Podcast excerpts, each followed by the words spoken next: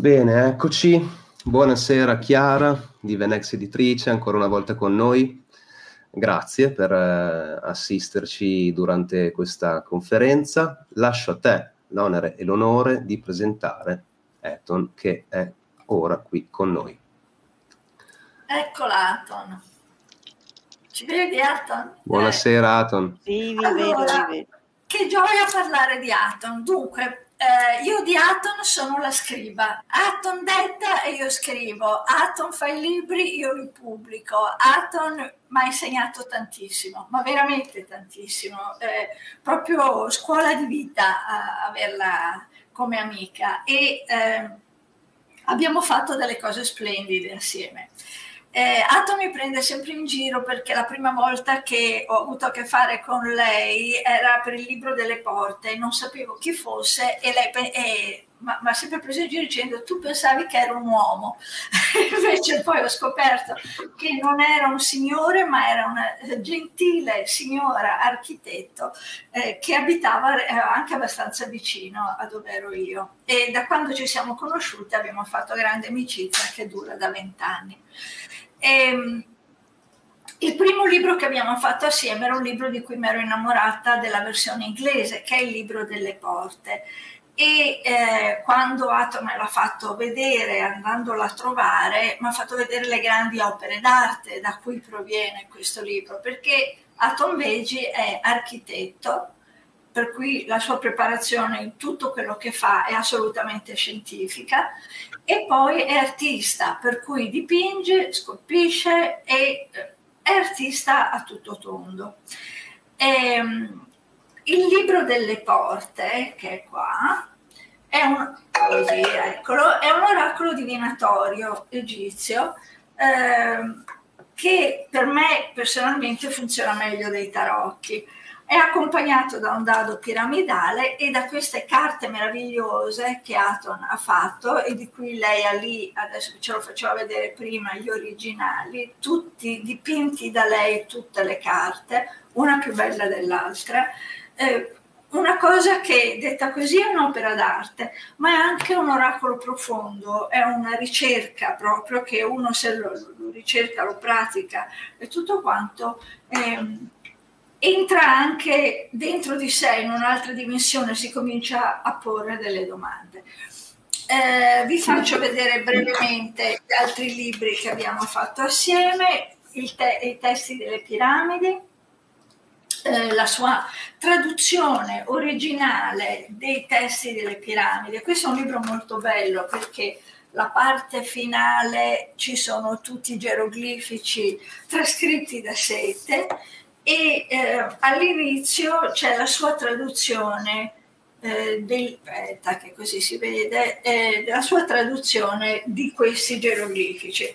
Io dicevo, ma perché non facciamo il testo uno accanto all'altro, no? Eh, mettiamo eh, la traslitterazione delle parole e tutto quanto e sono stata sgridata perché mi è stata spiegata da Atom quanto è potente questo testo, quanto è attuale, quanto la sonorità del, dei testi delle piramidi smuove qualche cosa che, eh, che è un, in un altrove, diciamo. Poi ne parla meglio lei.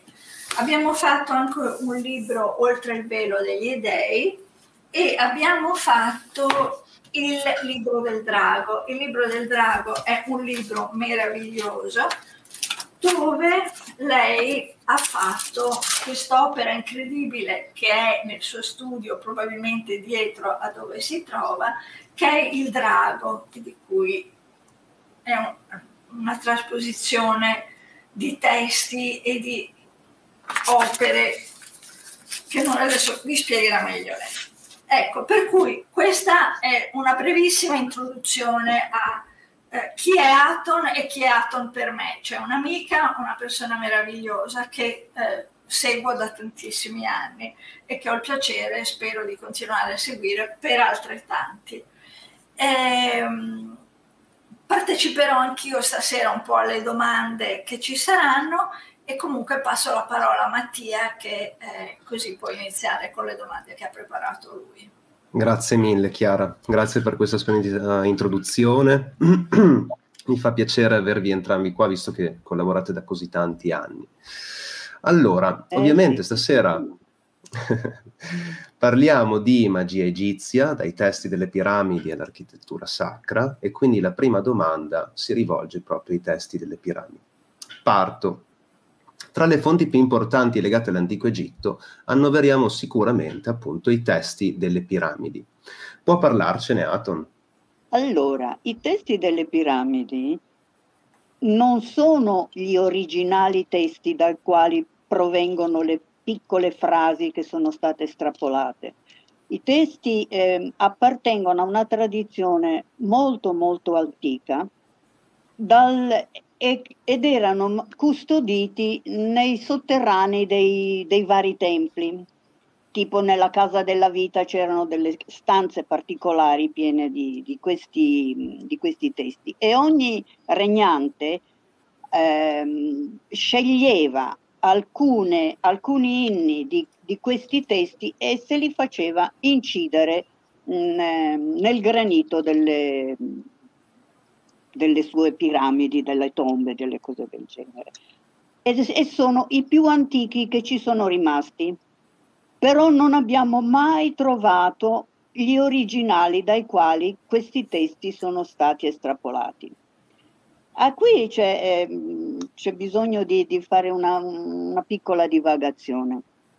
La, la Om Seti, che sarebbe la, la mia maestra egiziana, diciamo, eh, lei era mh, la keeper del tempio di Abydos, del, del, tempio di, di Seti I ad Abydos. E andando una, un giorno eh, in giro per, per, i sotterranei è cascata, si è aperto, si vede qualche passaggio segreto, qualche, qualche pietra e lei si è trovata in una serie di camere, una serie di camere piena zeppa di, di oggetti, di statue e di tutta una serie di testi. Lei voleva prendere qualcosa, però poi non ha preso niente. È riuscita ad uscire e quando è uscita era tutta graffiata, tutta ricoperta di, mm, di ragnatele, tutta ricoperta, era, era, sporca come se fosse cascata in, eh, veramente in un antro. E però non è mai stata trovata nell'uscita né nell'ingresso. Hanno girato di archeologi e tutti quanti hanno girato eh, eh, e testato qualsiasi angolo del tempio, non sono stati capaci di trovare questo, questo posto. Perché questi posti eh, avevano delle, mh, mm, dice, delle pareti girevoli che dovevano essere battute con una determinata intensità e magari con una serie di potere intrinseco della persona, allora si aprivano. E non, non, c'è stato nessuno finora che abbia avuto quel tipo di potere che aveva la Omseti. Per cui là dentro eh, erano custoditi tutti gli antichissimi testi che, che, che sono vari, ci, allora, la tradizione egizia ehm, si fa risalire dagli storici egiziani a 40.000 anni prima della nostra era. 40.000 anni sono niente rispetto a tutta una serie di cicli di civilizzazioni che si sono susseguite. Comunque sia, mh, vi sono eh, ehm, testi eh, riferiti ehm, in maggior parte alla, alla tradizione osiriana, a quando c'è stato poi il declino della grande tradizione divinizzando Osiride e, e tutta la sua schiera. E ci sono dei testi riferiti a Ra e ci sono alcuni testi riferiti a Ta. Allora, nella tradizione egiziana, nel papiro di Torino, sono elencati i primi dieci Neteru regnanti di Egitto. Allora, il primo è Ptah, il secondo è Ra, il terzo è Shu, dopo viene Geb, dopodiché viene Osiride, Sutesh, Horus l'antico che sarebbe il figlio di Ator, Tot, Maat e poi Horus il figlio di Iside. Questi qui erano i primi dieci mitici regnanti che hanno lasciato poi il loro messaggio a quelli che vengono chiamati gli Shen Su Ho, i seguaci di Horus, un altro gruppo di ehm, non eh, divinità minori, ma sono diciamo una sorta di mh, figli di questi Neteru ibridati con qualche altra eh, creatura. E eh, tutti questi, mh, questi testi eh, si riferiscono a, appunto alle, alle varie ehm, eh, ci sono dei testi che si riferiscono alle rotte che venivano percorse dalle barche solari o dalle barche notturne, cioè diciamo eh, barche, come a dire, mh, velivoli mh, che andavano mh, dal, dalla dimensione nostra tridimensionale ad altre frequenze, ad altre dimensioni, che erano quelle dalle quali provenivano i Neteru. Allora, queste, ne uno che è molto carino che fa vedere, cioè il re va dal keeper di questa nave, di, questa, di questo vascello, e gli chiede portami quel vascello. E il, il, il keeper gli chiede ma quale vascello ti devo portare? E lui dice portami vola e da terra. E poi ci sono tutta un'altra serie di nomi che hanno da queste, eh, a, a questi velivoli volanti comunque sia erano tutti velivoli che siccome loro consideravano la grande distesa cosmica al di fuori del sistema solare come ehm, ripiena di questo diciamo plasma ehm, liquido, plasma acquatico, lo chiamavano, eh, lo chiamavano il Nun. Ehm, che, e allora per andare in questo nun, che sarebbe questo plasma liquido, avevano bisogno di questi strumenti che poi nella tradizione corrente venivano chiamate navi perché dovevano navigare su questo.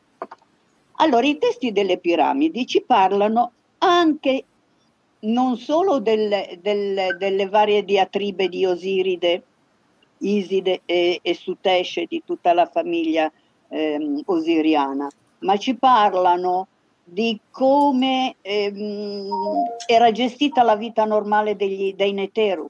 Avevano gli, i maggiordomi, avevano quelli che cucinavano, avevano chi gli portava ehm, il, il, ventaglio, avevano tutta una serie di, di personaggi che alle volte andavano anche eh, a prendere servizio, facevano servizio sotto diversi neteru. E ci sono alcuni maggiordomi che avevano fatto, che c'è tutto scritto nei testi delle piramidi, che avevano prestato servizio sia sotto il regno di Ptah che sotto il regno di Ra, per cui significa ogni regno minimo metti 4.000 anni, significa che queste creature prestavano dei servizi lunghissimi.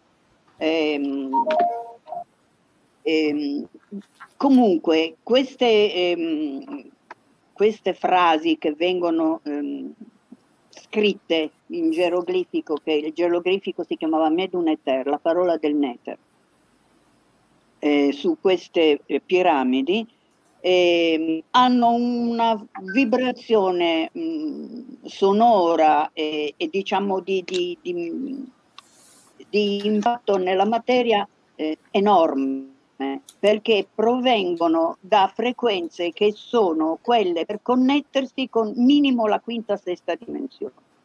Per cui se non vengono eh, pronunci- eh, pronunciati correttamente e se non vengono pronunciati da persone che sono mh, mm, pure nel cuore e nella mente, non hanno, non hanno funzione, non hanno effetto, anzi possono fare effetto boomerang ed è eh, portare danni a chi li recita. Per questo io non ho voluto eh, mettere una traslitterazione accanto, perché mh, mm, sono, ehm, sono delle armi, diciamo. Allora ho messo in fondo i geroglifici solamente di alcuni rituali che servono per la purificazione o per cose molto piacevoli, diciamo come mh, mm, quello di procurarsi del cibo, delle cose del genere, che non fanno del male a nessuno, oppure per connettersi alle, alle stelle imperiture. È una frase molto bella che fa capire come erano riguardati i Neteru, i regnanti e gli animali, è che si dice in un testo, il re è il falco, la regina è l'avvoltoio e le rondini sono le stelle imperiture. Per cui le personificazioni più alte di una società molto gerarchica, ma gerarchica non nel senso eh, di potere incondizionato così come lo intendiamo noi, gerarchica nel senso di potere spirituale. E questo potere spirituale era del tutto connesso con il regno degli animali, con il mondo animale, diciamo, più che altro con quello degli uccelli. Eh, perché appunto eh, tante divinità egizie vengono raffigurate sempre no, con la testa d'animale, abbiamo l'ibis, lo sciacallo, abbiamo, ne abbiamo il, la nessa, sex, ma il vero motivo il vero è che queste creature hanno una frequenza e una capacità di connettersi con dimensioni che noi potremmo chiamare occulte e che mh, mm, è difficile da spiegare se non si entra in contatto con loro. Per esempio, c'è bellissimo in Unas quando ra- racconta la sua via verso le stelle imperiture, dice io mi libero della sposa e dell'abito legale le mie braccia stanno diventando come le ali delle anatre, le mie zampe sono un altro uccello e io volo. Io volo lontano da voi. Chi vola vola, oh, io volo lontano da voi. Questo fa è bella la libertà, lo spirito vissuta con la totale simbiosi con queste creature che sono l'emblema dei Neteru sulla terra tant'è vero che Geb, il dio che era il secondo mh, mm, eh, Neteru regnante dell'Egitto, che poi non è l'Egitto ma sarà stata Atlantide, sarà stata un'altra, mh, mm, un'altra terra, e comunque viene chiamata Egitto, Egitto si chiamava Tamera, era la terra amata, per cui questa terra amata è la terra che può essere dovunque. L'Egitto eh, è stato popolato dopo che c'è stato il grande cataclisma di Atlantide e allora alcuni mh, mm, mh, mm, fuorusciti, diciamo così, sono stati eh, trapiantati in Egitto e hanno costruito lì le loro cose. Mm, stavo dicendo, allora dicevo Geb, il dio preposto al pianeta Terra, al governo del pianeta Terra come secondo dopo Ptah, era l'anatra, per cui tutte le anatre erano riguardate come manifestazione di Geb, manifestazione della terra.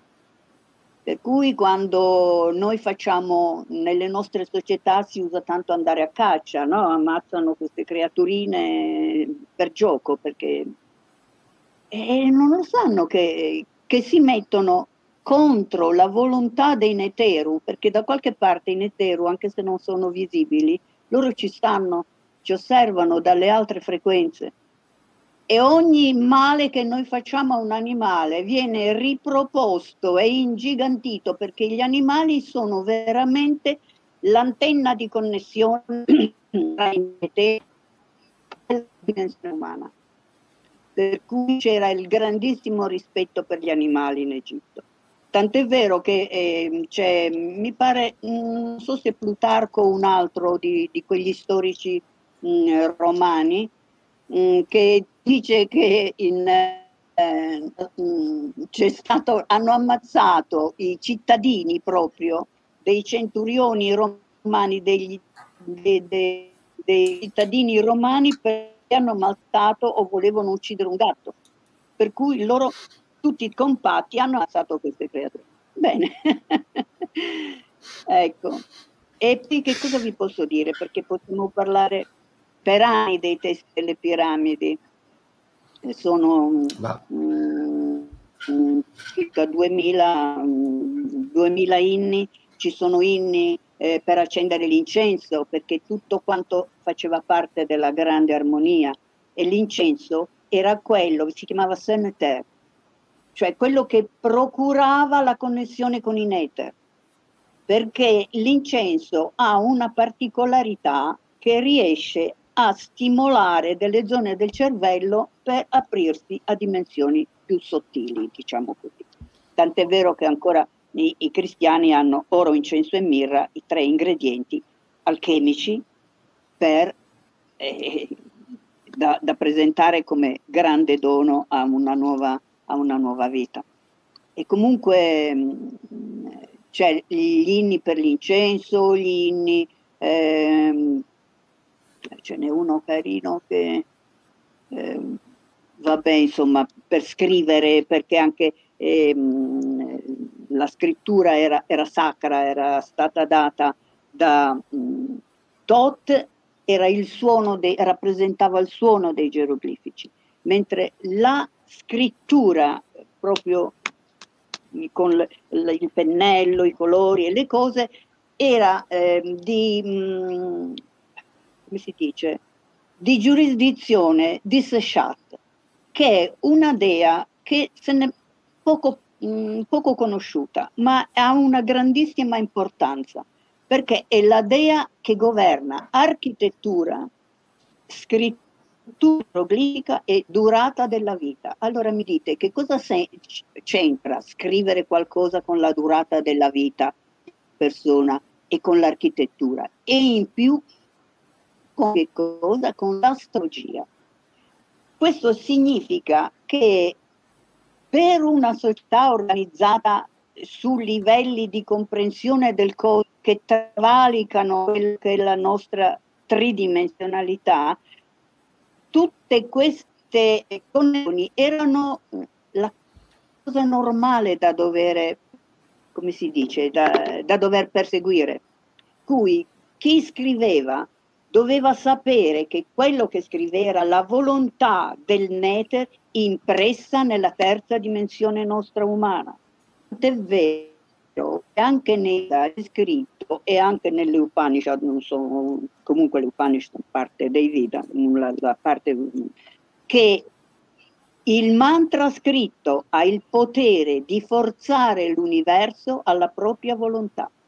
Perciò vedete quanto è importante scrivere qualche cosa con la giusta coscienza e consapevolezza di quello che si scrive. La scrittura non è un'arte così.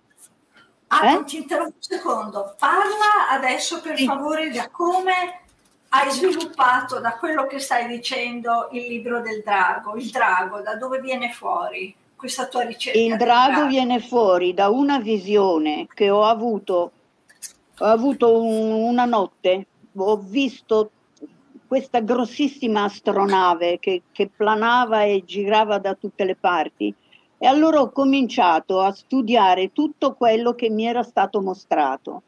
Allora io a quell'ora, a quell'epoca, facevo, stavo preparando la mia tesi di laurea in architettura e ho cominciato a fare la mia tesi di laurea su questo drago sulle connessioni tra astronomia e tutto quello che vi sto dicendo di Seshat. E ne è venuta fuori questa immensa creatura, tutta basata su rapporti armonici e su ehm, forme geroglifiche, forme geroglifiche estrapolate forme, dalle forme naturali delle nostre piante, delle strutture ossee degli animali, eh, i tendini, insomma, tutte queste cose qua e ci ho fatto mh, mm, praticamente la tesi di laurea, che ultimo momento, vabbè, insomma, mi è stata rifiutata e mi hanno dato il, la laurea pur di non presentare all'università un, un tale affronto alla cultura nazionale. Dice, ti credevo, tu sei un testo come noi, ma questo non farlo vedere a nessuno. Allora dico non lo faccio vedere a nessuno. Qui col libro altro che non lo facciamo vedere a nessuno. che poi questo libro eh. è proprio l'architettura e allora, del cosmo, no? È l'architettura del cosmo. Cosa significa architettura? Non c'è eh. bisogno di dire che l'architettura sacra o profana. L'architettura sacra, perché è archetipo manifestato archetipo costruito.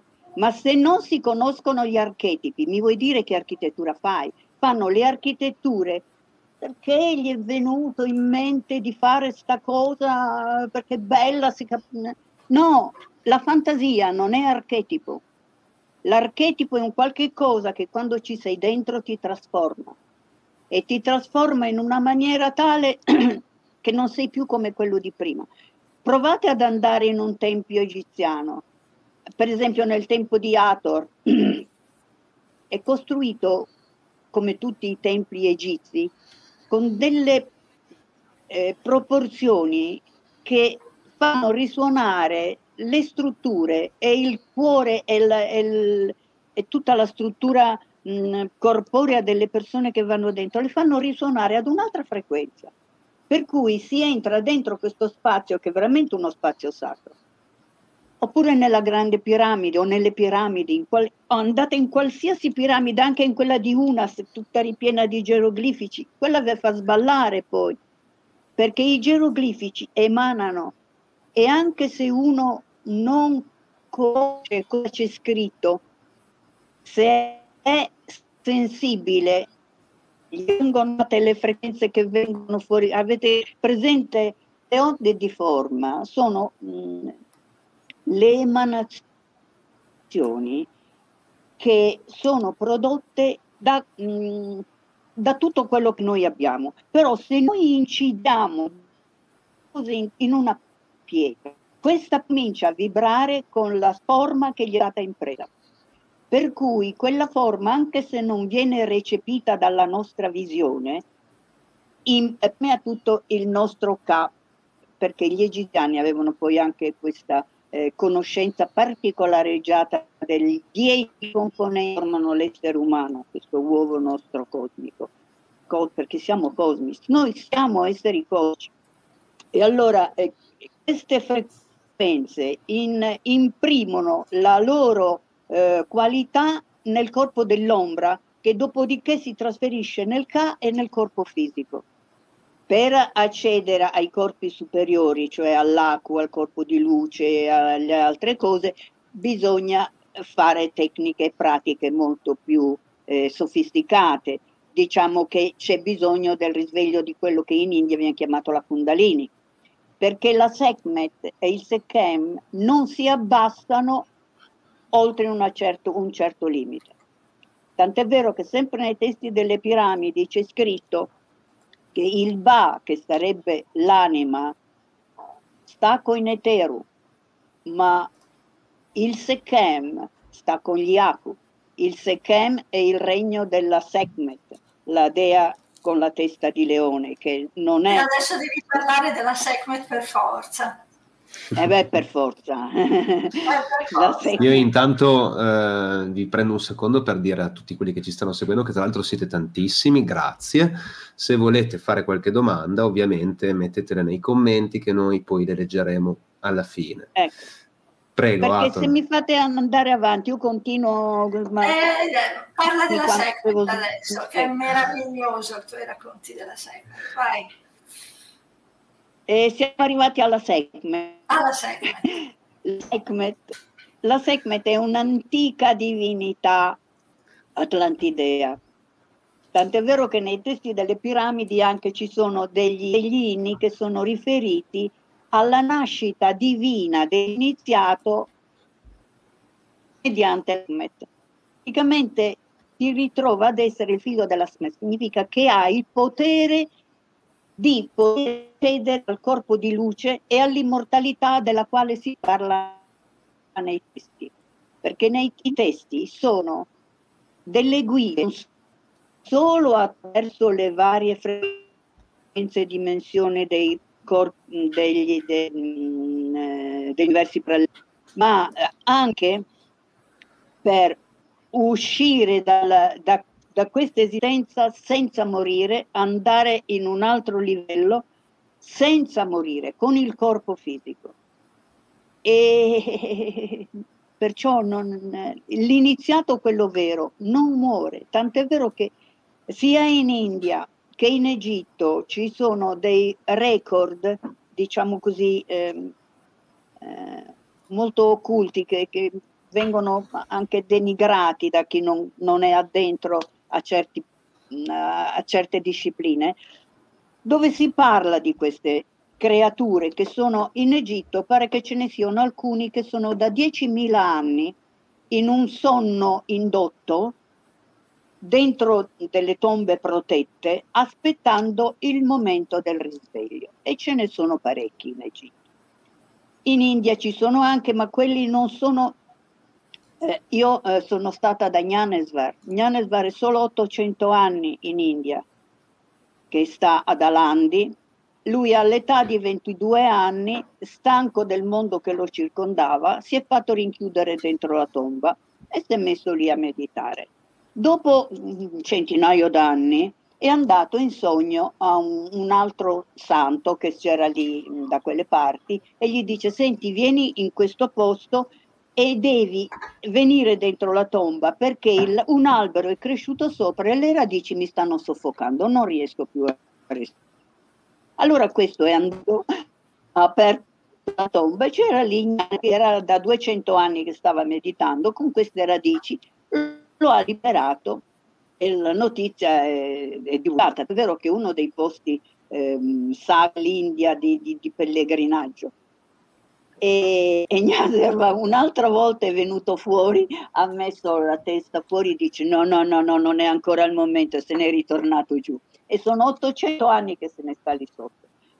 Ci sono gli scienziati svedesi a tastare con le macchine per vedere se c'era se rispondeva vita dentro e dentro c'è vita, c'è vita proprio normale e poi va bene altri, altri personaggi. Comunque sia sempre Seti che era in contatto con Seti per le sue mh, mm, particolari conoscenze Seti si poteva materializzare anche dal, dall'opretomba, diciamo così, si poteva materializzare solo di notte, non di, in pieno giorno, in corpo, in cor, mm, con forma fisica.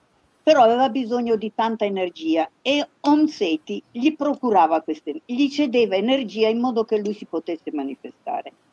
E gli raccontava di tutto, ehm, di storie, di, di, di tutto quanto.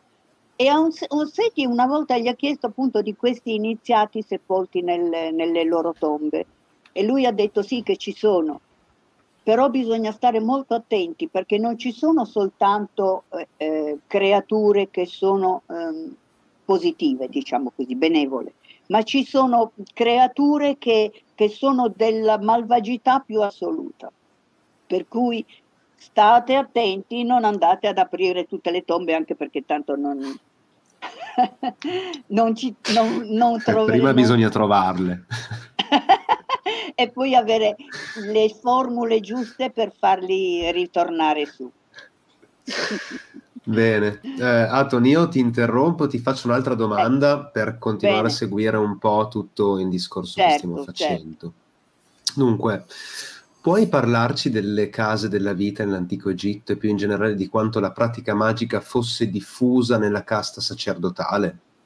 Eh, allora, la casa della vita, come vi dicevo, non se ne sa molto perché non sono state trovate le severe, quelle dove è cascato Omseti. Le case della vita erano come le nostre università, c'era dai, mh, istruzione ai bambini e poi via via a a tutte le ehm, mano a mano che si saliva con l'età.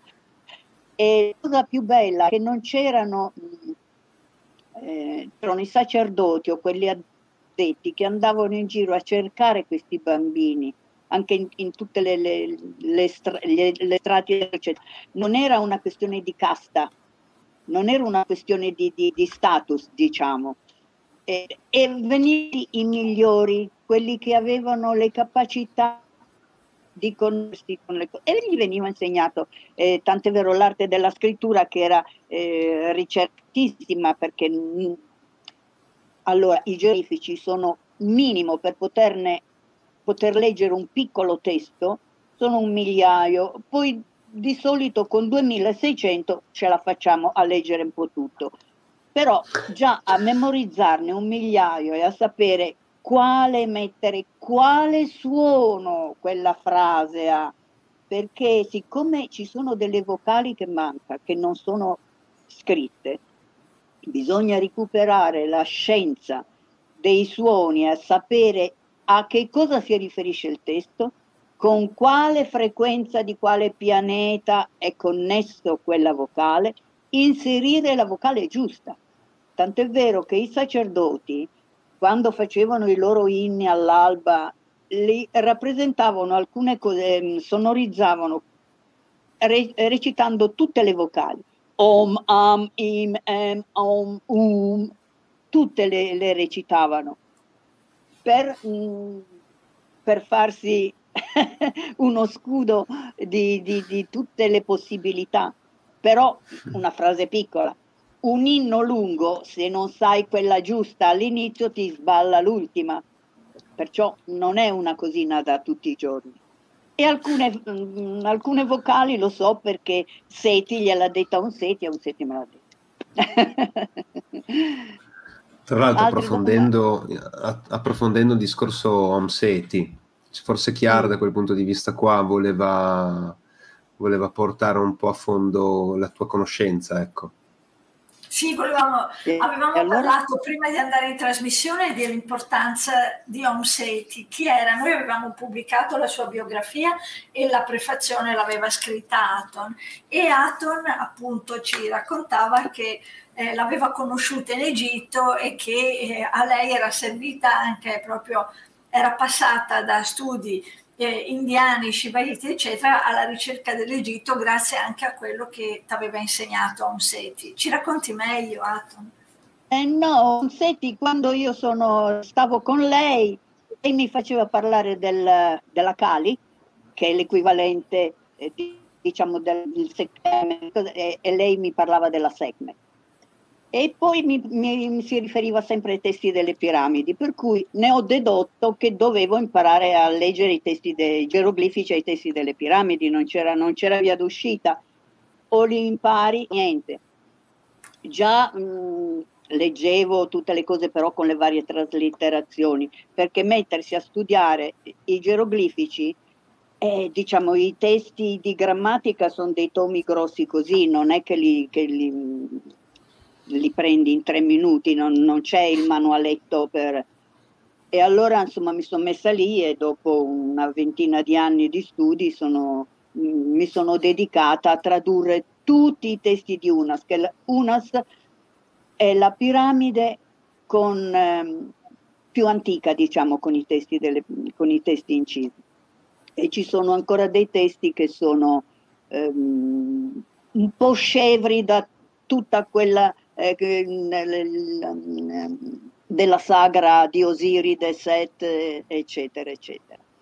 E allora Onseti cosa mi ha insegnato? Mi ha insegnato questo, mi ha insegnato che niente, c'è bisogno di un grande amore, di una grande dedizione. Studiare l'Egitto non significa mh, mm, prendere un libro, farsi un viaggio in Egitto, significa un, un modo di vivere, significa un modo di rapportare universo mi ha portato una serie di, di, di, di, di, di, di, diciamo morali, ma appunto eh, loro avevano eh, il giudizio finale, che però è da fare tutti i giorni, nei quali mh, ci sono 42 giudici che rappresentano le possibilità insite nell'individuo.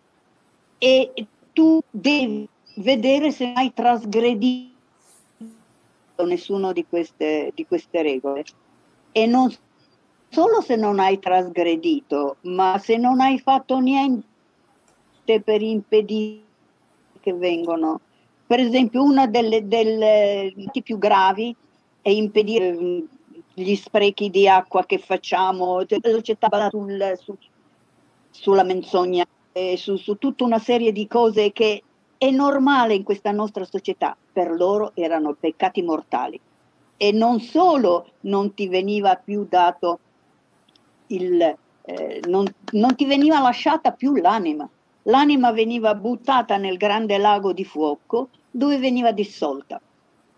e perciò ehm, rapportarsi con una serie di, eh, diciamo così, valori che sono onnipervasivi di una integrità assoluta, eh, eh, bisogna, eh, non, non c'hai niente da nascondere né con te né con gli altri, a costo di tutto quanto.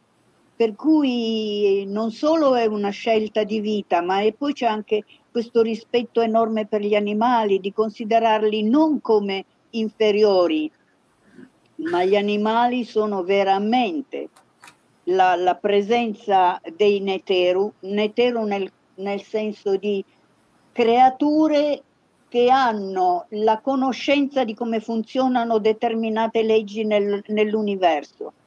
Tant'è vero che ancora noi diciamo natura per dire la, la natura, ma la natura viene da Neter. Perché noi rispettiamo la natura, rispettiamo un ordine che questi Neteru hanno dato per l'azione 3 e 4 temporale, diciamo.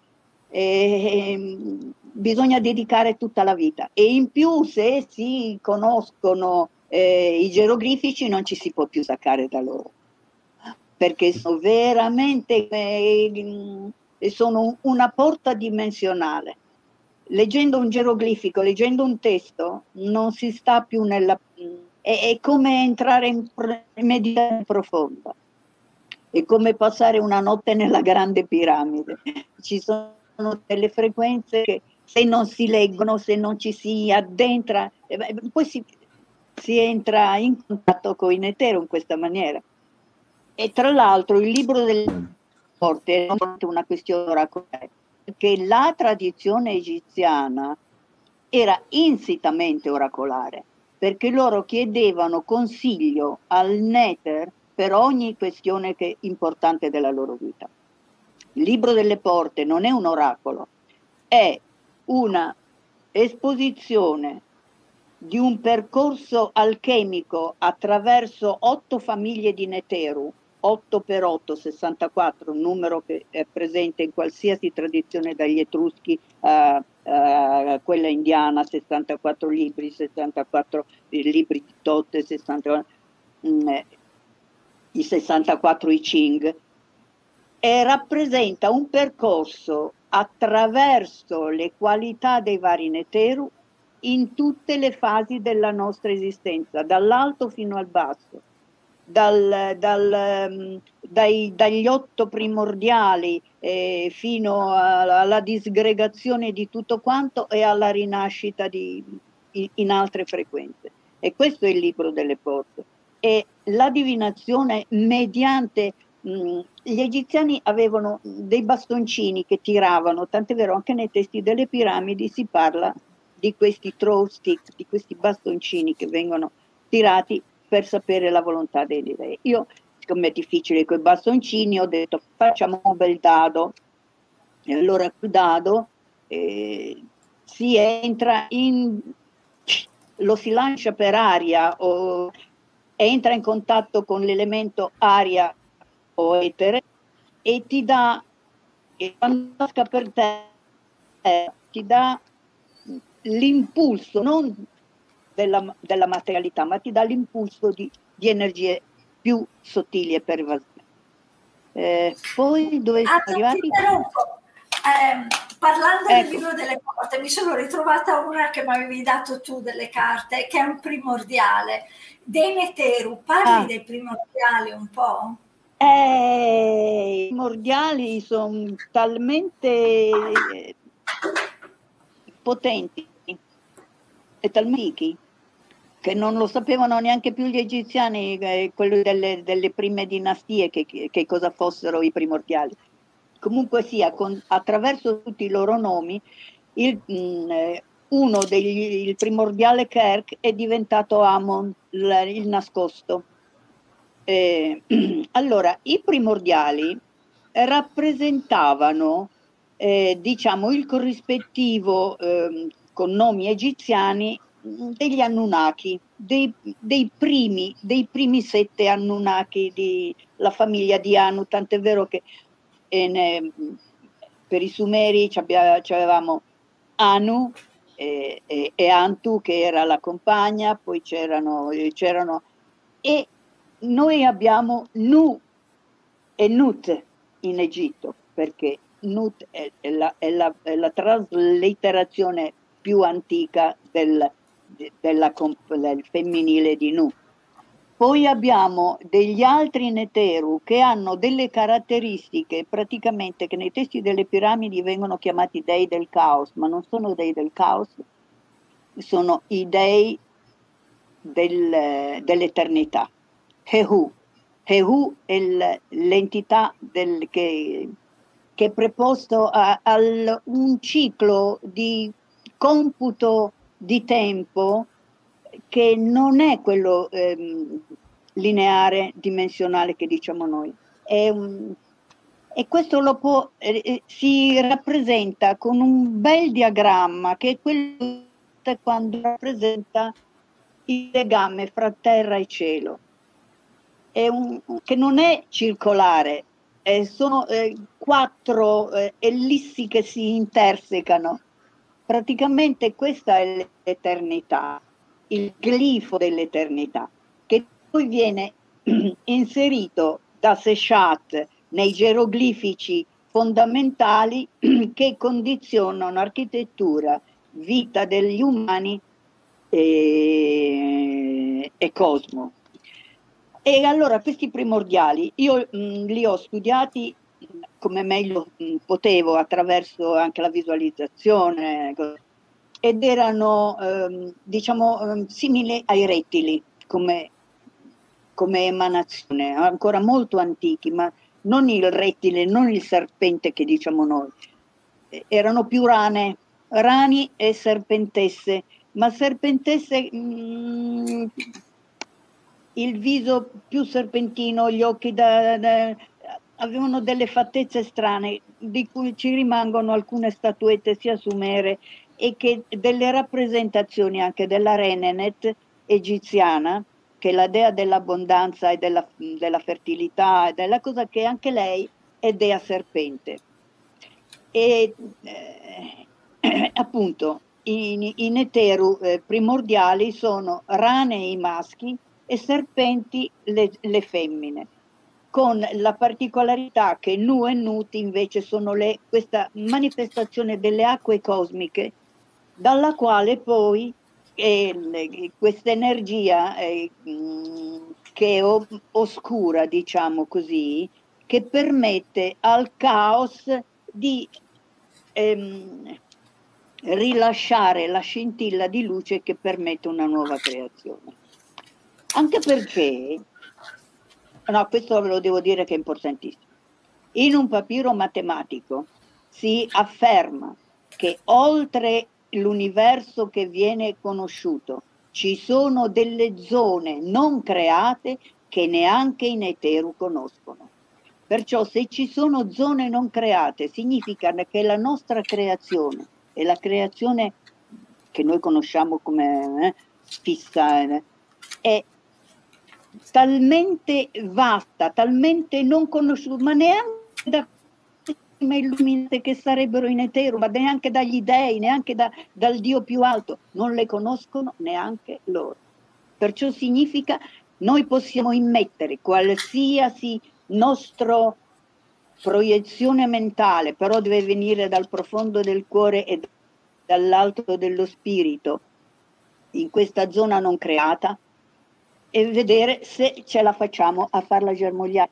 Non ci sono limiti alla creazione non c'è nulla di impossibile nell'universo. Questo è importante. E l'hanno scritto proprio nei papiri matematici. Molto interessante. Tra l'altro, ehm, riguardando un po' quelli, quelle che sono le tue interviste su YouTube, sono un fuori programma, eh? quindi una domanda che eh, ti faccio così adesso perché mh, mm, mi sembra anche abbastanza pertinente quantomeno mi è venuto in mente. Eh, il discorso della reincarnazione, che tu dicevi in una tua intervista, che in realtà per quanto riguarda gli egizi non c'è tanto, scusami, più che reincarnazione karma, non esiste tanto il karma, ma un susseguirsi di ogni possibilità allo stesso istante. Mh, mm, la ponevi in questi sì. termini? Sì, sì, Ma sì, sì, perché c'è questa differenza? Allora, c'è questa differenza perché il karma è stato frainteso dall'origine. Quello che i rishi hanno scritto, che, che gli era stato, perché la tradizione anche vedica è tutta orale e che poi dopo è stata scritta. Quello che hanno capito loro e che avevano messo in, era karma significa azione. Allora, karma significa azione e significa un qualche cosa. Se tu fai qualcosa, questa ti ritorna indietro. Il famoso boomerang che dicevano anche gli egiziani però loro ne hanno fatto un sistema fisso. Allora, se tu fai una colpa, quello ricade sul figlio, il figlio rimane, e rimane nel clan. E allora è venuto fuori la, il sistema delle caste, è venuto, fuori, è venuto fuori quello che è un karma fisso ineluttabile, che significa niente altro che hai fatto un qualche cosa, questa azione nei testi ti dice per mh, a neutralizzare questa ti do l'antidoto, ti do questa frase, devi fare delle opere, devi fare, e neutralizzi questo karma. Loro si sono ehm, fermati al fatto di contestualizzare questo karma in un sistema fisso. Per gli egiziani questo sistema fisso non esisteva. Esisteva perché loro avevano Seshat che gli diceva che non c'è niente di fisso, che non c'è la tradizione lineare, che c'è questa tradizione che, mh, che si ripropone all'infinito. I primordiali, per esempio, erano queste entità che mh, permettevano un, ri, mh, un reinio di un qualche cosa basato su basi, ma lo puoi cambiare, che si può sempre cambiare, può venire in vita di nuovo, ma lo puoi cambiare, puoi modificare tutto, senza associare, mm, diciamo, se tu facevi delle, ehm, dei caticavi, era tua, il tuo che veniva disintegrato, era la tua anima che veniva buttata nel lago di fuoco e se la mangiava. Listo, fatto non è che tuo figlio ereditava la cosa, perché tuo figlio nasceva bello, puro, dall'inizio non c'era bisogno di, di, di andare a cercare il peccato del padre. Capito? Mm, perché le, le, dicevano anche la fortuna, dice, non è che è fissa. La fortuna te la devi costruire ogni momento, devi acchiappare quello che ti dà e allora cambi tutto quanto. È un, è un divenire un divenire attivo. Questa è la differenza. Bello, molto, molto bello come concetto perché effettivamente eh, quello del karma è un qualcosa magari di talmente tanto pop eh, al giorno d'oggi che eh. si dà per scontato, no? E quindi il fatto che gli egizi se ne vengono fuori con questa idea diversa è um, qualcosa che ci fa, fa, riflettere tutti noi, ecco, perché ma Parliamo di un concetto eh, blasonato. Io scelgo la nostra tradizione, tra virgolette, perché è, è maturata da un sistema che era molto libero. Conto in Egitto, già dall'antichità, se, se noi pigliamo Atlantide, chi era l'originatore? Era Poseidone che si è unito con una donna e questa qui è stata la, la grande iniziatrice di Atlantide e aveva il suo monumento al centro di Atlantide e tutti quanti i suoi figli erano, avevano ereditato da lei. Eh, appunto, allora loro eh, dicevano che quando uno muore, l'imbalsamazione doveva essere un qualche cosa che permetteva all'anima di non reincarnarsi per 3000 anni dopodiché poteva ritornare nel suo, nella sua mummietta, riprendersi tutte le sue informazioni e rinascere. Per cui loro fac- compivano questo rituale dell'imbalsamazione basandosi su, su rituali molto antichi per Bello, interrompere un... Eh? Ma perché interromperlo? Perché non, non era un fatto eh, compulsivo dover nascere e rinascere subito, era un fatto mm. voluto. Tu eh, ti prendevi il tuo anno sabbatico, i tuoi 3.000 anni sabbatici, te ne stavi in giro per l'universo, quando volevi ritornavi, ti prendevi tutte le informazioni che erano racchiuse nel corpo dell'ombra tenuto dalla mummia, nella mummia, te le ripigliavi e con tutte quelle belle informazioni rinascevi. Credibile anche per il concetto che aveva, cioè me la dice lunga sul concetto della morte, di come veniva vista, perché ti prendi gli anni sabbatici di là prima di tornare, insomma abbiamo una visione della morte un pochettino più tranquilla, ecco, rispetto...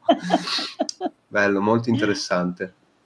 Uh, vorrei chiederti um, qualche, una, qua qualche domanda. Siamo andati molto fuori dal percorso prestabilito, ma è ma molto bello che sia così. Fuori da... Infatti. Vorrei farti una domanda legata al discorso, dato che lavori nell'ambito dell'architettura, un po' ne hai già parlato, ma io da geometra mi ritrovo un po' nella tua visione delle mm. cose. Uh, volevo chiederti appunto, lavorando nell'ambito dell'architettura, ritrovi nell'arte contemporanea dei rimandi ai principi architettonici egizi da qualche parte? siamo fermi al Medioevo. al Medioevo con le grandi tedesche erano ancora fatte nei po' di potere. Poi è una questione affettiva e l'ultimo architetto è stato Gaudì, che proprio è un visionario. Le opere di Gaudì sono legate alla, alla bellezza della natura che storie. Mm, no, no, ora non, non, non, c'è, non c'è architettura, non c'è architettura vera, c'è junk architettura, c'è, c'è la, ci sono l'architettura spazzatura. Davvero da nessuna parte, cioè è qualcosa di completamente dimenticato. È dimenticato perché non, e mm, noi ce lo siamo dimenticato quando abbiamo finito di costruire attraverso eh, le, le, le, le armonie del, delle regole auree, dei rapporti proporzionali, poi ancora ci si basa nel, nelle nostre concezioni su una geometria eh, tridimensionale, mentre ci sono le geometrie cosmiche per accedere ai numeri, diciamo, alla, eh, alla, alla, alla, scienza dei numeri, che è la scienza matematica che, che, si, che dà ordine all'universo con Mahat, e dobbiamo superare la geometria piana, che è quella euclidea, e dobbiamo andare su un altro tipo. Ci sono le, le, le geometrie, eh, come si chiamano? Ci sono quelle. Eh, tutto un altro serie, tipo di geometrie che sono quelle che permettono di, di fare calcoli su un universo olografico molto più complesso sia quello eh, che ci è permesso di disegnare su un foglio, così diciamo, no? Certo, certo, certo, certo. Ottimo. Allora, dunque, eh, partiamo con un'altra domanda. Troppo? No, no, anzi, no, anzi, assolutamente molto bello e anche il fatto che insomma ti seguo un po' mi fa molto piacere, diventa ancora più una, una chiacchierata, diciamo, intima. Ecco, eh, sì. Vorrei chiederti invece, allora, ecco, i valori derivati dal culto degli antichi dai egizi, eh, mm. quali insegnamenti potrebbero suggerire all'uomo contemporaneo? Cioè, cos'è che oggi al di là del fatto che abbiamo già parlato della, del, della considerazione della natura, abbiamo toccato eh, la considerazione degli animali, la considerazione della morte, come però oggi tutto questo può essere, diciamo, tradotto per le nostre menti? In quella maniera. prima, di tutto, prima di tutto, dire sempre la verità. C'è niente da fare. La verità è la prima cosa. Noi abbiamo una società basata sulla menzogna. Scordiamoci questo. E allora eh, riuscire a capire qual è la singola verità che sta nel cuore di una persona, già quello è un lavoro, quella è la verità. Poi assolutamente non sprecare acqua, rispetto per la natura, rispetto per gli animali, non ammazzarli, non mangiarli. Loro soffrono quando noi vengono uccisi. E, e quando noi mangiamo, io no, quando qualcuno si mangia la carne di un animale ucciso che è intrisa eh, di, di, di, di sofferenza e, e, della paura che, che, genera tutta una serie di, sostanze, le persone mangiano la morte ed è più facile dominarle, più facile dirle a dire a una persona tu devi stare buono, devi fare questo, devi fare quell'altro, devi morire, c'hai da morire. Intanto prega, tanto c'hai da morire. E, e allora questi vogliono un per giorno, tanto se mangiano la bistecchina di McDonald's e, e muoiono così, tranquilli e felici. E non è quello che vogliamo. Per entrare in un'altra in, un altro rapporto con l'universo che ci circonda, dobbiamo smettere di fare tutta una serie di abitudini che sono quelle che poi danneggiano anche il pianeta, che provocano le guerre. L'Egitto, a proposito di guerre, gli egiziani consideravano la proiezione del territorio strettamente legata a un ordine celeste, a delle stelle, a delle forme delle stelle, per cui i territori erano sacri nella loro forma originale, quella che gli era stata assegnata in inizio. E non era possibile fare guerre di conquista di altri paesi. Non era possibile. Non era possibile perché infrangevi una legge cosmica. Il Nether che era a guardia di, questi, di, queste, dimensio, di queste dimensioni territoriali te lo impediva si, potevano, si difendevano solo, tant'è vero gli egiziani sono sempre rimasti col territorio quella, di quella forma. I romani sono andati, hanno voluto, mo sappiamo questo, sappiamo quell'altro, sai, i romani bello, eh, e hanno fatto un casino della Madonna.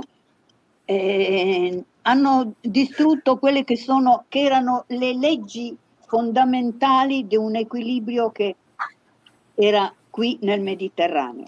Gli egiziani chiamavano il Mediterraneo il grande lago verde e lo amavano. Il Mediterraneo era sacro perché c'era il Nilo che scorrendo da sotto in su veniva a buttarsi nel Mediterraneo, il Tevere si buttava nel Mediterraneo e avevano fatto un, li- un legame magico nelle acque, perché le acque sono sacre, le sono quelle che pervadono tutto quanto. Per cui c'era questo rapporto di fraternità fra le popolazioni, gli egiziani lasciavano tutti quanti entrare nel loro territorio.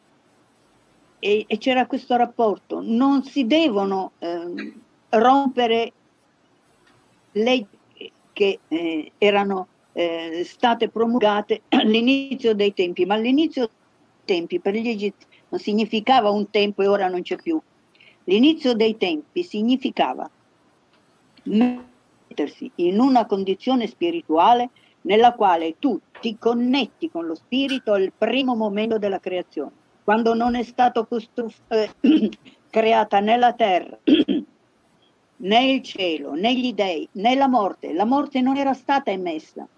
Perciò loro consideravano la morte come un qualche cosa che era stata emessa e dal momento che era stato emesso poteva essere annullata.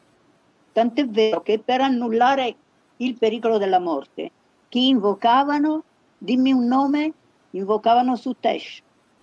Tant'è vero nei testi delle piramidi si dice, io sfuggo il giorno della mia morte così come Sutesh sfugge il giorno della sua morte. Perché Osiride invece lo dovevano tenere lontano perché lui si era lasciato uccidere, dicono, per che cosa? Per narcisismo, perché uno aveva tradito Iside andando eh, a giocherellare con la Neftis, che era la, la, la, la moglie di Set. Dopodiché gli era tanto piaciuta quella cassa, questo nei miti, no? che, fa- che, gli aveva preparato Set della sua dimensione e, e, ci si era messo dentro, diciamo, ma la piglio, ma la piglio. ed è tac tac tac stato fatto fuori per narcisismo, per volontà di prendersi qualche cosa che doveva, era bello se no me lo piglio. Tant'è vero che nei testi della piramide dice stai lontano da Osiride. Osiride sta nel Duat, sta nel regno dei morti, lascia perdere, non ti darò mai ad Osiride, non ti darò mai a quella gente. Invece Sutesh sa vincere il giorno della morte. Sutesh era considerato come l'energia che sta all'interno del grande carro e che permette la manifestazione della formazione della materia su questo piano nostro di esistenza. Per cui era eh, rappresentato, era, è stato uno dei regnanti dell'Egitto anche, ed era quello corona bianca, che poi se l'è presa, se, hanno quando unificato corona rossa e corona bianca insieme. Comunque sia, eh, una volta i regnanti dovevano eh, incoronati sia da Horus che da Set.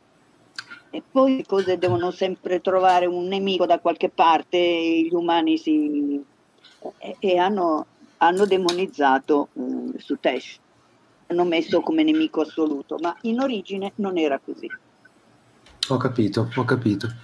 Bene, Antonio, ti ringrazio. Finito? Bene.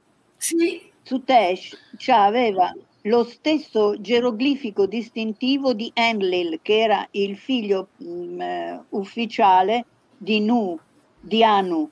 Negli, eh, avevano tutti e due il mattone come, come distintivo.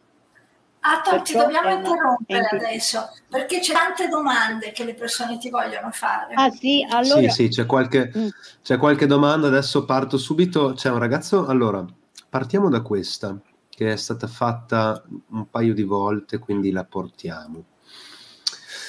Dunque, Bonomo Marco chiede, Atom conferma la presenza delle sale di Amenti sotto la seconda Sfinge? Delle cosa vuole sapere se ci sono... La presenza delle le... sale... La presenza delle sale di Amenti. Non lo so. ok. Amenti... Amenti eh, era situato su, in Orione, la spalla destra di Orione sotto Betelgeuse eh, non, non, credo che fossero così imbecilli da mettere delle sale eh, di ammenti sotto un posto dove invece dovevano eh, celebrare altre cose. Okay, Ci saranno okay. delle sale con record, sì, sale con, con tutti, ehm, diciamo, quelle, quelle letterature eh, ancora nascoste che sono però circola voce in tanti di questi circoli esoterici che sotto la, c'è, c'è la menti e poi c'è, poi c'è quell'altro. Io non ci sono stato, non lo so perché la menti sta su, sta in Orione. Okay, la menti okay. non era un po' sotto la terra, stava su nel cielo. Okay. Stava in Orione. Ok, passo alla prossima domanda Eccola qui, Sara Brucoli che chiede cosa pensi della spagiria, la spagirica. Si comincia così, stai attenta a, non, a, non dis, a, distinguere la cicuta dal prezzemolo, eh, basta. E poi stare attenti perché per ogni erba ce n'è anche una velenosa che è uguale a quella che come i funghi, come tutto quanto. Però è un'ottima cosa, spagiria significa mangiarsi eh, tutte le verdurine, tutte, sapere raccogliere eh, le erbe che, eh, che, ci stanno intorno, che sono, che sono curative, salutari, e poi elaborarle.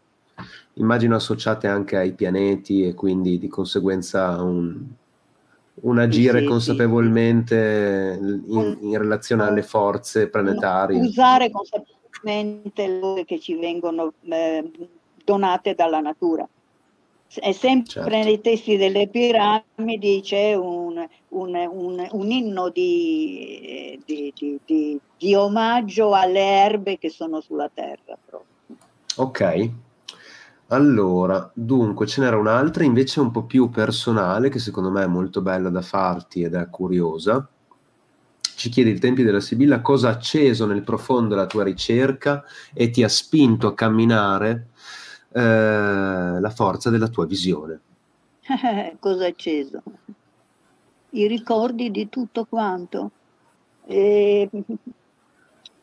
Ma, da quando ero piccola mi ricordavo sempre tutto quanto e, e volevo, volevo connettermi a queste cose. Poi per, per dare agli altri la, la, prova di quello che io dicevo, mi sono dovuta mettere a studiare una marea di cose per dire, vedi c'è scritto qui, vedi e questo è fatto così, vedi. Ha acceso i, i ricordi del, della mia esistenza. chiaro, e chiaro. Ho dovuto farlo.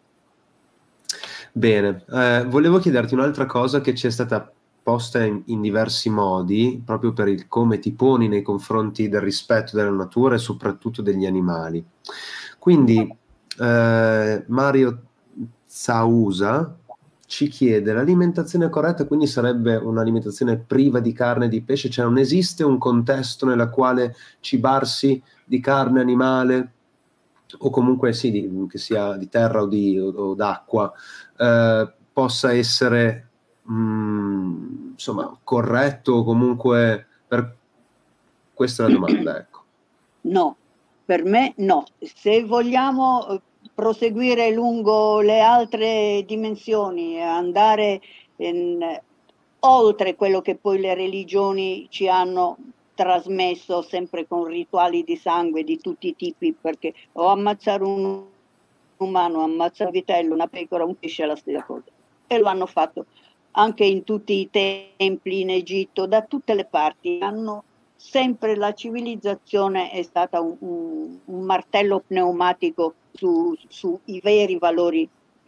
Niente, gli animali soffrono, gli animali sono qui per aiutarci, sono qui per, per darci delle informazioni che noi non sappiamo vedere. Gli uccelli quando volano, loro vedono le fasce magnetiche e volano seguendo quelle gli animali hanno i cani per esempio riescono a trovare col il fatto quello diciamo eh, un avvoltoio sta a vedere a migliaia di no a migliaia centinaia di chilometri se c'è un cadavere da andare a mangiare. Hanno delle, delle facoltà che non abbiamo neanche e queste facoltà non, lo, non le possiamo eh, denigrare dicendoli sono animali. Animali significa che hanno l'anima, non sono bestie. Bestie viene da bes, bes è solo la pelle dell'animale morto. Basta, chiuso. Poi è legato a dei rituali che facevano di passare sotto la pelle, eccetera, eccetera. Comunque sia, non, non c'è modo se cominciate ad amare gli animali e a vederli come delle altre creature che hanno forma diversa dalla tua, eh, non le puoi più mangiare, anche perché non è un andare al supermarket e trovarti il prosciutto de- dentro la plastica, tutto lo devi ammazzare il maialino. E io voglio vedere quante persone sono capaci di mettersi lì a ammazzarsi il maialino prima di far cena. Certo, certo, certo ovviamente. Bene, allora io prima di chiudere vorrei farti una domanda uh, da, da, studioso di astrologia. Uh, sì. Vorrei chiederti molto personalmente sì. uh, cosa ne pensi del, di, di, come appunto come era vista l'astrologia e come era utilizzata l'astrologia in epoca egizia, dato che io è un qualcosa che personalmente mi manca, l'astrologia egizia e anche la, la filosofia dietro l'astrologia nell'antico Egitto. Puoi parlarmi un po' del, del come veniva utilizzata, del come, del come era mh, concepita? Era sacrale. Rispetto magari... Era non era a livello personale, anche perché per fare l'oroscopo di una persona devi conoscere esattamente il momento della nascita, queste cose qua, non è che a quell'epoca si mettevano. E eh, a livello, eh, diciamo, cerimoniale, era a livello delle grandi funzioni religiose, era eh, nel tempio di Ator a Dendera dove c'era tutto il soffitto astronomico con tutti i percorsi delle, delle costellazioni che risalgono anche a 36.000 anni prima della nostra era ed erano, era una questione sacrale, era una questione di conoscenza di come l'universo si muove, come noi ci muoviamo insieme a questo universo. E poi venivano rispettati tutta una serie di parametri, fa conto l'orientamento alle stelle, le stelle venivano eh, prese proprio come punti di riferimento, non erano eh, vabbè, mo ci passa Marte, di qui io devo fare la mela col, col ferro, no? No, era una questione sacrale. Facevano magari dei rituali come lo facevano tutti i giorni eh, le, le, per, per in, eh, rendere innocuo a Pep, no? A Pep che non da, eh, a Pep che sarebbe Apophis in, in greco. Eh, per non creare disturbi nella società, perché la società, essendo una questione piramidale di conoscenza e di potere, era ehm, demandata come sostegno e come eh, benessere generale a quello che veniva fatto nel, dall'alto. Per cui i sacerdoti, le caste sacerdotali dovevano leggere quello che le stelle dicevano e mettere sulla buona strada il percorso governativo. Certo. Una cosa, per esempio, no? noi adesso paghiamo le tasse, in un, in modo o nell'altro le, pas- le, tasse si fanno loro, no? avevano delle pietre che indicavano quanto il Nilo si era alzato o abbassato e se si c'era una diminuzione della fertilità del terreno, i contadini venivano risarciti, non dovevano pagare le tasse. Per cui anche questa mm. fertilità che era dovuta anche alle stelle quando eh, Sirio lasciava cadere la pimboccia d'acqua, allora era sempre, mh, mm, diciamo, mh, mm, fatta mh, con rituali con preghiere, con, con inni, con offerte uh, al fiume, sempre nel giorno giusto. Ancora adesso in India ci sono nove tipi di astrologia che, e quanto deve essere fatto in quel momento giusto per e, andare a prendere un treno. Non ci pare, piglio un treno, dice vado lì, tanto quello quando arrivo c'è. No, il treno a quell'ora parte e a quell'ora arriva e tu devi essere lì quando la stella ti dà quel tipo di energia, perché lo vediamo anche nelle certo. nostre singole persone.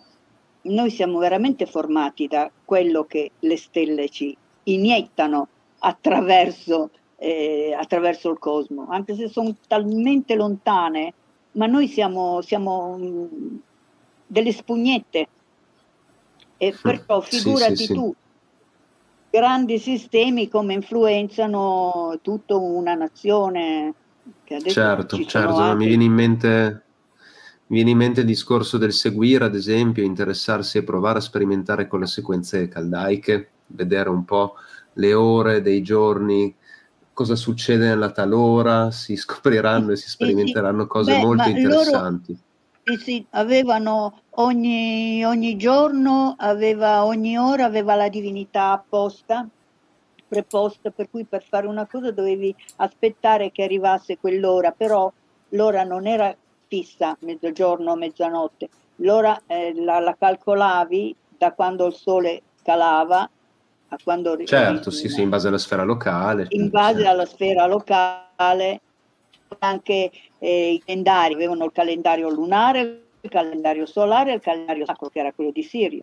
Quando il sole sorgeva insieme a Sirio, allora si cominciava il grande, il grande calendario sacro dell'anno con tutte le festività e poi mi pare l'anno sotico quando Sirio eh, eh, dura 1400 anni, 1400 passa anni. Un vero eh, circuito con Sirio significa aspe- avere un circuito di 1400 anni. Bello, molto interessante. Aton, io ti ringrazio molto perché è stata una bellissima serata, una bellissima chiacchierata. Grazie a voi. Che ho visto hanno apprezzato tantissimo anche tutti coloro che ci hanno seguito. Quindi grazie a tutti voi che ecco. siete stati con noi fino alle ah, 11. Eh, siamo arrivati a una...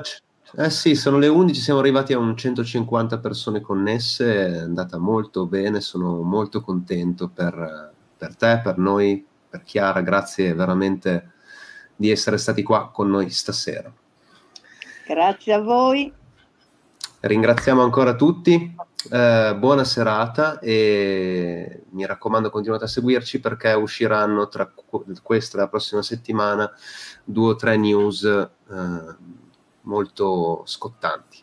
Quindi grazie ancora a tutti, grazie Aton, grazie Chiara, ciao. a prestissimo. A voi, a voi, grazie Aton, ciao Mattia. Grazie, grazie. ciao.